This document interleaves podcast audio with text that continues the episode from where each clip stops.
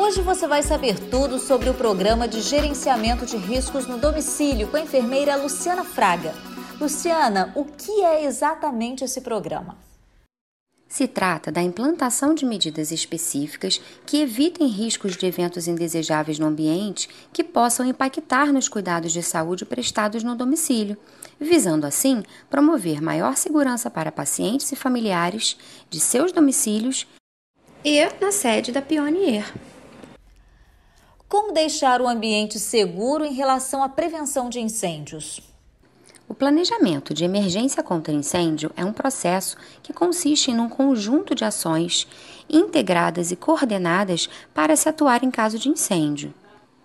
A ocorrência de um incêndio coloca em risco tanto a estrutura predial como a saúde de todos os ocupantes, tanto dos colaboradores como dos pacientes, no caso de um incêndio envolvendo um domicílio. Os nossos pacientes são considerados um grupo de risco elevado, pois a maioria já se encontra fragilizado devido a comorbidades e a dificuldades de locomoção. Por isso, é de grande importância que este planejamento abranja os domicílios dos pacientes, visando a segurança da comunidade que envolve a Pionier, tanto colaboradores como pacientes e seus familiares. Para isso, é muito importante conhecer o domicílio, identificando se há sistemas preventivos contra incêndios previstos nas normas de segurança contra incêndios do Corpo de Bombeiros, e caso haja, deve-se saber qual é a rota de fuga daquele ambiente, como onde estão localizadas as portas de saída e as escadas de emergência, assim como os extintores de incêndio. Em caso de prédios ou condomínios, é importante que o síndico e os porteiros saibam da existência de um paciente sendo atendido pela empresa.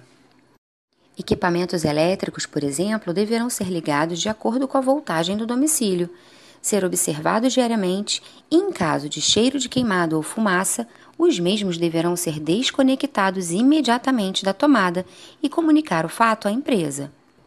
Ao desligar qualquer aparelho da tomada, nunca puxá-los pelo fio. Na cozinha, cabos de panelas devem ser virados para dentro e para trás. Cuidado com o derramamento de óleo no fogo, pois este pode gerar combustão. Panos em geral próximos ao fogo também podem trazer risco de incêndio. E atenção, para familiares e cuidadores tabagistas, Solicitamos não fazer uso de cigarro próximo ao paciente e principalmente deitados em camas ou sofás, pois qualquer distração, por menor que seja, é uma ameaça de incêndio. E em caso de incêndio, como agir?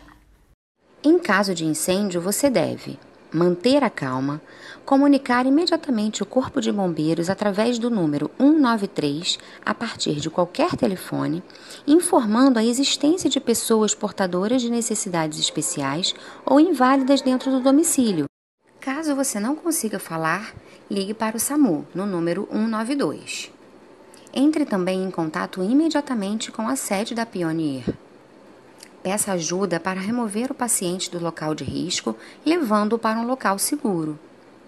Desligue o gás e a energia elétrica da residência e, se possível, retire do ambiente líquidos inflamáveis, como álcool, entre outros. Caso na residência possua cilindro de oxigênio, feche a válvula. Se o paciente faz uso de macronebulização, mas não é dependente de oxigênio, mantenha o ambu próximo em caso de necessidade. Em caso de pacientes com prótese ventilatória contínua ou dependentes de oxigênio, ambusar até a chegada do socorro. Se o paciente estiver em uso de bomba infusora, retire o equipamento da tomada, retire o equipo e feche o gotejamento. Desconecte o equipo da bomba infusora e mantenha-o fechado para não refluir. Reinicie a infusão após o paciente estar no ambiente seguro. Se você estiver em um edifício, nunca utilize os elevadores, pois corre o risco de ficar preso. Use sempre as escadas e desça pelo lado direito da escada. Isso facilitará na organização da descida e permitirá o trabalho de quem precisa subir para combater o fogo. Se não for possível sair do local, vá para uma sala que tenha janelas e feche a porta. Abra as janelas na parte de cima e de baixo, pois o calor e a fumaça devem sair por cima e você poderá respirar e chamar o socorro pela abertura inferior. Coloque toalhas ou panos molhados nas frestas e embaixo da porta para evitar a entrada de fumaça e também para resfriar o ambiente. Se tiver acesso a um banheiro, procure inundar os acessos ao quarto, paredes, pisos, porta, carpetes, mantendo ligadas continuamente o chuveiro e a torneira. Jogue pela janela tudo que pode queimar com facilidade, como frascos de álcool, papéis, tapetes, cortinas. Nunca retire suas roupas nem as do paciente. Pelo contrário, procure molhá-las a fim de proteger a pele da temperatura elevada. Encharque com água também cobertores para envolver-se e envolver o paciente. Em caso de fumaça intensa, arraste-se bem rente ao chão, onde o ar ainda permanece respirável e a visibilidade é melhor. Utilize um pano umedecido para cobrir a boca e o nariz para filtrar o ar. Os pacientes restritos ao leito ou incapazes de se locomover deverão ser removidos de acordo com os seguintes critérios: número de pessoas necessárias para sua remoção e os equipamentos necessários para realizar a remoção. Em seguida, aguarde a chegada do Corpo de Bombeiros e informe-os imediatamente sobre a ocorrência e o quadro clínico do paciente. E a prevenção de problemas causados por equipamentos, como deve ser feita? Estas orientações são sobre o serviço de oxigenoterapia com segurança no domicílio. O oxigênio é seguro se manuseado corretamente, de acordo com a prescrição médica. No entanto, não utilize o oxigênio na presença de chamas ou qualquer outra fonte de calor. Também é proibido fumar ou provocar chama próximo ao equipamento de oxigênio. Isso inclui o cilindro, tubos e materiais descartáveis. Não utilize aerossol, acetona e perfumes próximo aos equipamentos de oxigênio nem durante a sua utilização. Mantenha os equipamentos longe do alcance de crianças e pessoas não autorizadas ao seu manuseio. Mantenha o cilindro em local fresco e arejado, não expondo diretamente ao sol. E nunca retire os rótulos de identificação do equipamento. Mantenha sempre o cilindro no carrinho ou no suporte apropriado para impedir o seu tombamento. Não use lubrificantes oleosos, cremes ou pomadas, pois estas substâncias oferecem perigo de combustão com oxigênio. Para prevenir rachadura dos lábios ou irritações no nariz, consulte o médico assistente. Esteja sempre atento à pressão do gás existente no cilindro e solicite a sua reposição quando esta estiver baixa. Agora, fique atento às orientações sobre o manuseio de equipamentos com segurança no domicílio. Ligar um novo equipamento, verifique sempre a voltagem do mesmo. Se ele for bivolt, ele saiu de fábrica regulado em 220.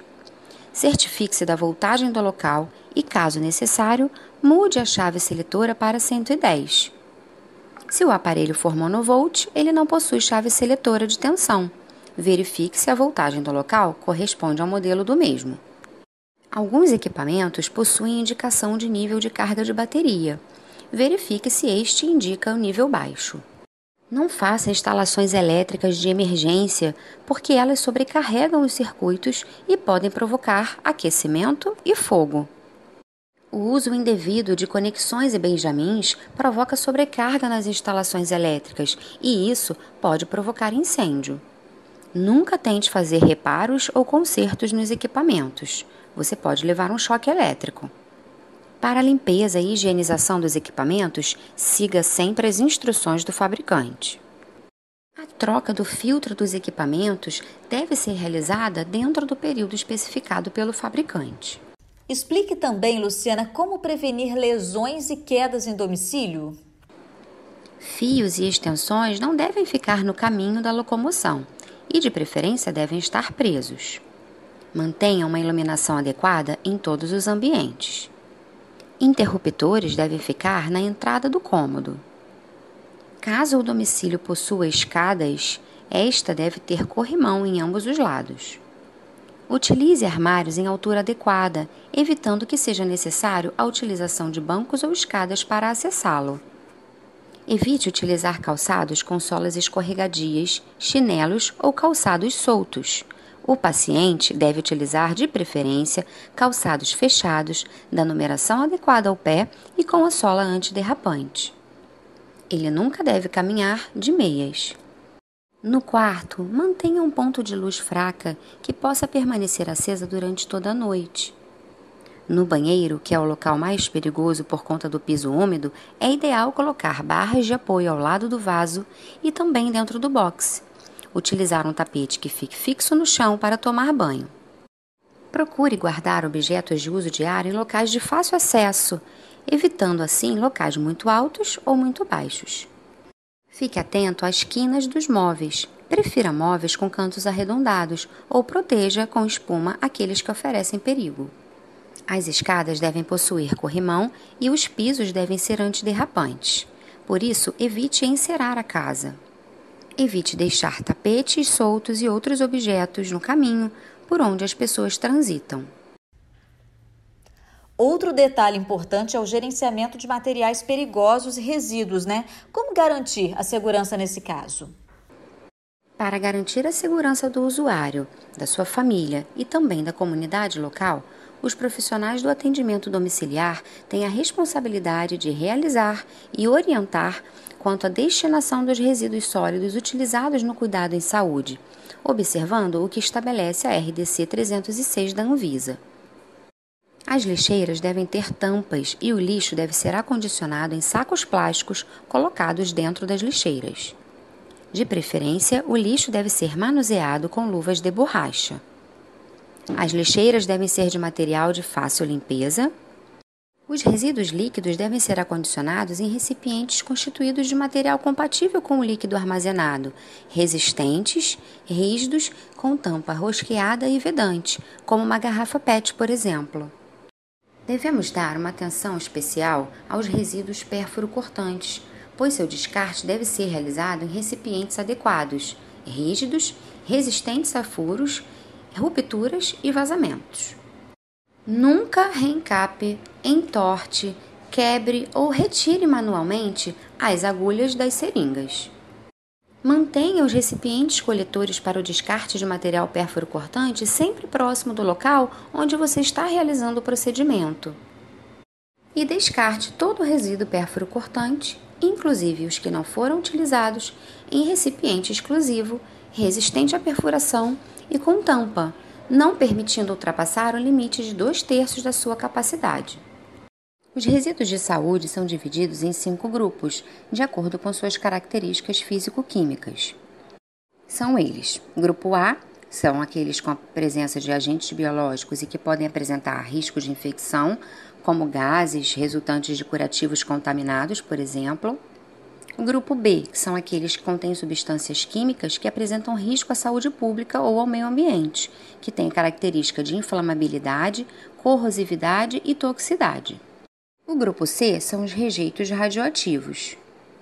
O grupo D são os resíduos comuns, que não apresentam risco biológico, químico ou radiológico à saúde ou ao meio ambiente, como as fraldas, absorventes higiênicos, restos alimentares do paciente, equipos de soro materiais utilizados na higiene, como papel higiênico, cotonetes. O grupo E são dos materiais pérfuro cortantes e qualquer outro utensílio de vidro quebrado. Cabe lembrar que, no contexto da atenção domiciliar, não trabalhamos com rejeitos radioativos, portanto, o grupo C não se enquadra na nossa realidade. Obrigada pelos esclarecimentos, Luciana. Esperamos você no próximo episódio, que será sobre metas internacionais de segurança do paciente. Até!